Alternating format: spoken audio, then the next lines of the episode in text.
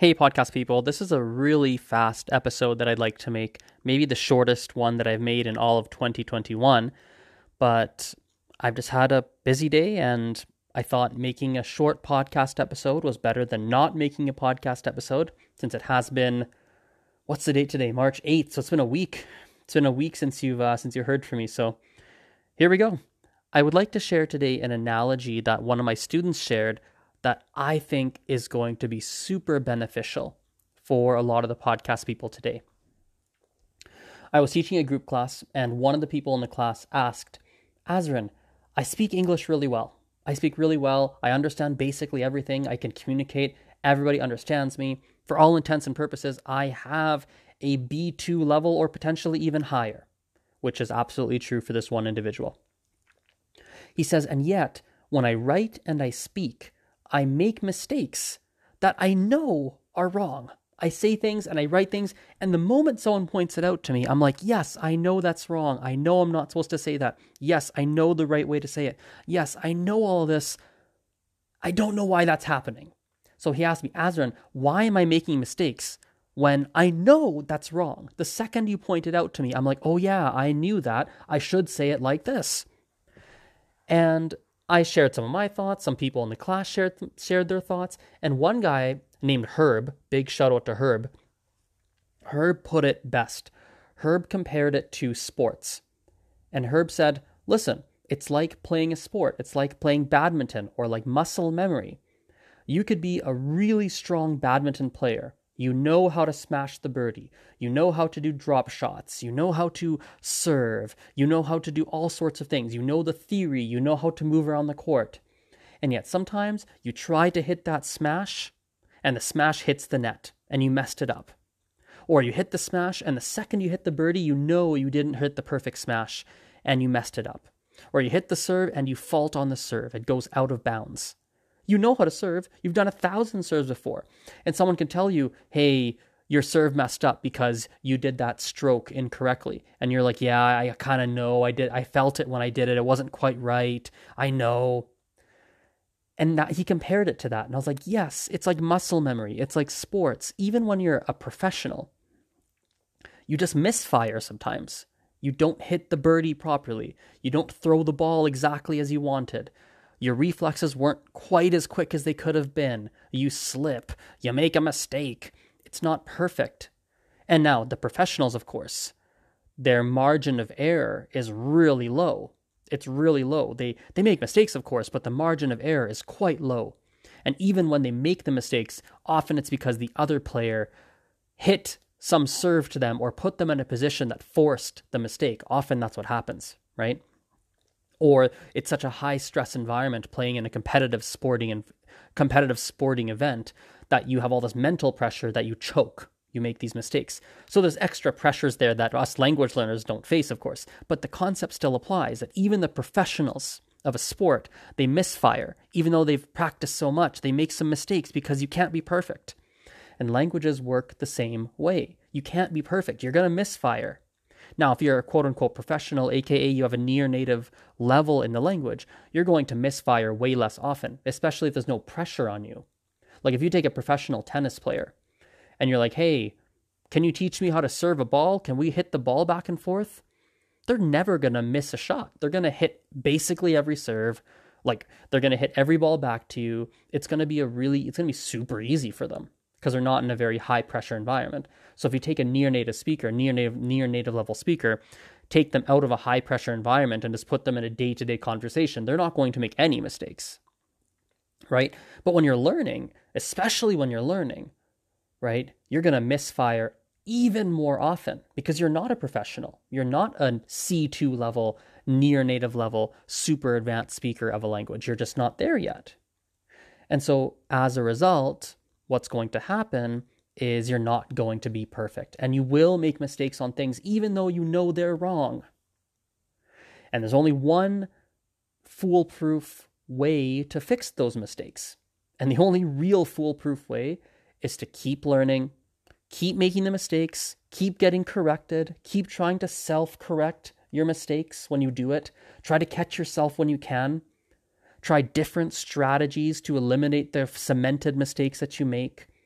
keep practicing, keep doing speaking practice, keep listening, keep doing listening practice, keep doing writing practice, keep doing reading practice, keep going to class, keep attending, keep using your applications, try some new strategies strategies from time to time, revisit old strategies, try to progress. The same way if you wanted to be a professional basketball player, I mean, you only really have one shot. There's only really one way to do it. You got to learn how to shoot. You got to learn how to dribble. You've got to practice your dribbling. You got to practice your shooting. You got to work on your fitness. You've got to go to the gym. You've got to work on your endurance. You have to work on your jump shot, work on your free th- free throws, work on the mental game, and hopefully after thousands and thousands and thousands of hours you can become an NBA player. Now, what's different about sports in comparison to languages is that we don't have an NBA in the language. For the most part, most of us, almost everybody you know, even every, let's say almost everybody can achieve uh, a very advanced level in a language given enough time. Not everybody can go play in the NBA, of course. but so that's we have that advantage, I suppose. That if ever if, if if you put in ten years into it and you're consistent and you continue to chip away, you will achieve a very very very advanced level. Now, many of you don't even want to achieve a very very advanced level. You just want to be conversational, in which case that can happen in less time. But it's besides the point. Um, so that was the main thing I'd like to share today. It was just a quick little anecdote. I have a couple. I've like I have like two minutes left, and I do want to share one final thing. Let me. I just need to open it on my phone. I want to read to you.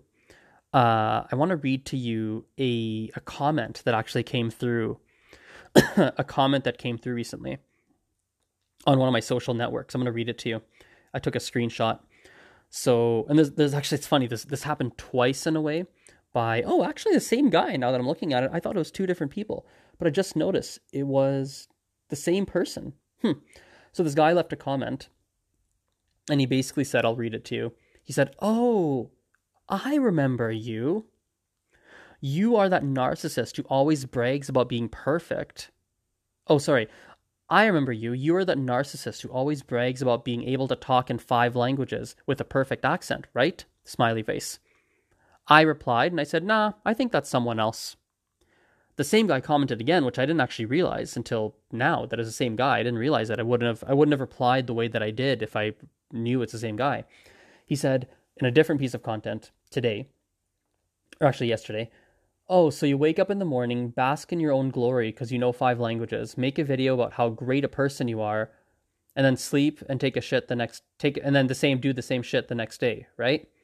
And I replied saying, uh, not quite. I spend time with my family, I teach, make content, answer emails, dot dot dot, to name a few things. I also love watching Netflix. And then he replied and said, I don't believe you. I've seen quite a few of your videos, and each and every one is about how great of a polyglot you are. It's very annoying and very narcissistic. I said, Sorry you feel that way. I'll think about this and be more more mindful of that moving forward. Thank you for the feedback. So that was my response. Which I suppose what I wanted to say is that um, as a general whole, when it comes to online comments, for those of you that make co- for make content that make content, or maybe you're insecure about getting negative comments, you don't know what to do with it, it makes you feel bad. Um, so one thing I'll do is I always answer in very ma- matter of fact way, as if it's a regular comment. I take it at face value. I I treat it as if they mean everything that they're saying, and I don't yeah, that's basically how I treat what they're saying.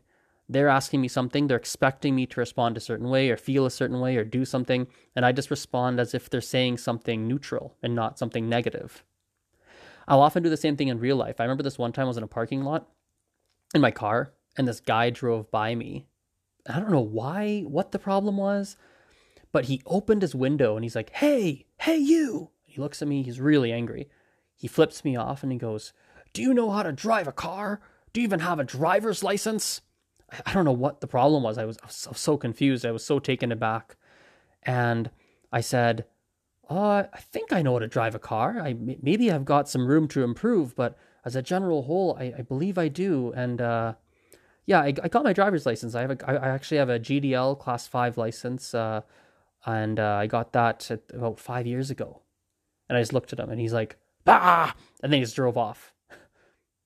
So I don't know. I've, it's something I've kind of done for most of my life. I just, I don't know if it's because of how my mom was ra- raised me or how I learned, but another example, I was in I was in junior high school, and this guy walked up to me, and he's I was drinking water, and he's like, "Ha, your hair looks funny," and he just like looked at me like he wanted to hurt my feelings. I don't know who he was. I just kind of looked at him. I tried to look up my hair, and I was like, "Yeah." I was thinking about that this morning, and I actually had been, which is funny. That morning, I actually was thinking about it because I, I was wondering if my hair looked funny that day, and I was like, "Yeah, I was thinking about it this morning. Yeah, I should probably go look at that in the in the mirror. Do you want to maybe come with me and just help me, help me maybe like fix it?" And he's like, "What? Huh?"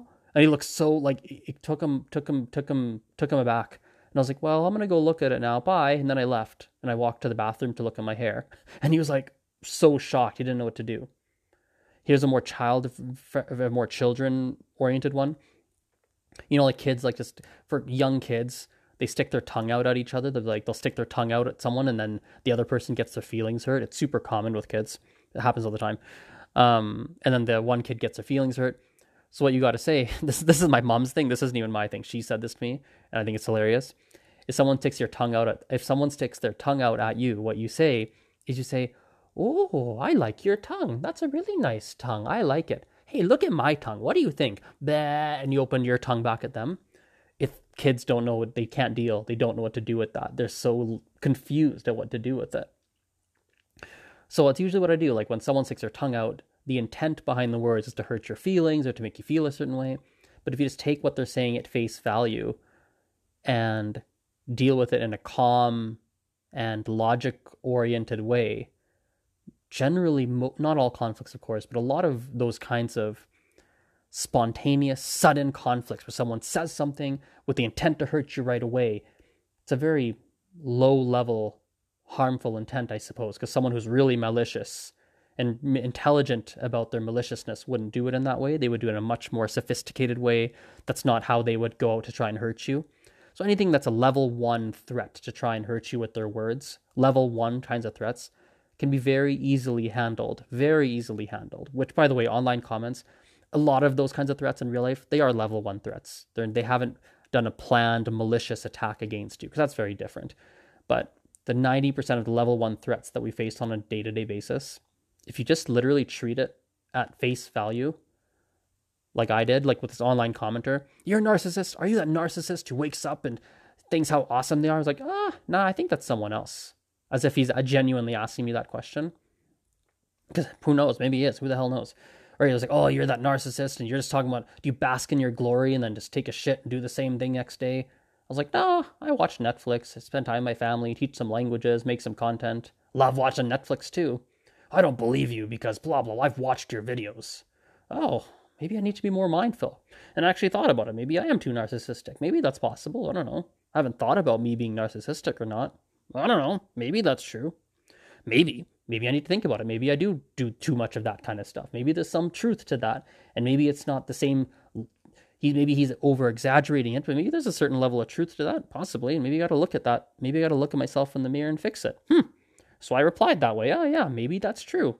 Thanks for bringing it up. I appreciate the feedback. I'll think about that. And I actually, genuinely will think about it now. That kind of response really is a very, in my opinion, a very effective way to deal with a level one attack, I suppose. Level two, three, four, five, six, seven, eight, nine, ten attacks are very different, but a level one attack like that, yeah, it's pretty straightforward. Anyway, I went way longer than I wanted to. I teach basically in five minutes, and I haven't prepared. Well, I prepared, but I got to prepare some more for the class. So thank you for listening. I appreciate your attention. We'll talk later. Bye bye. See you.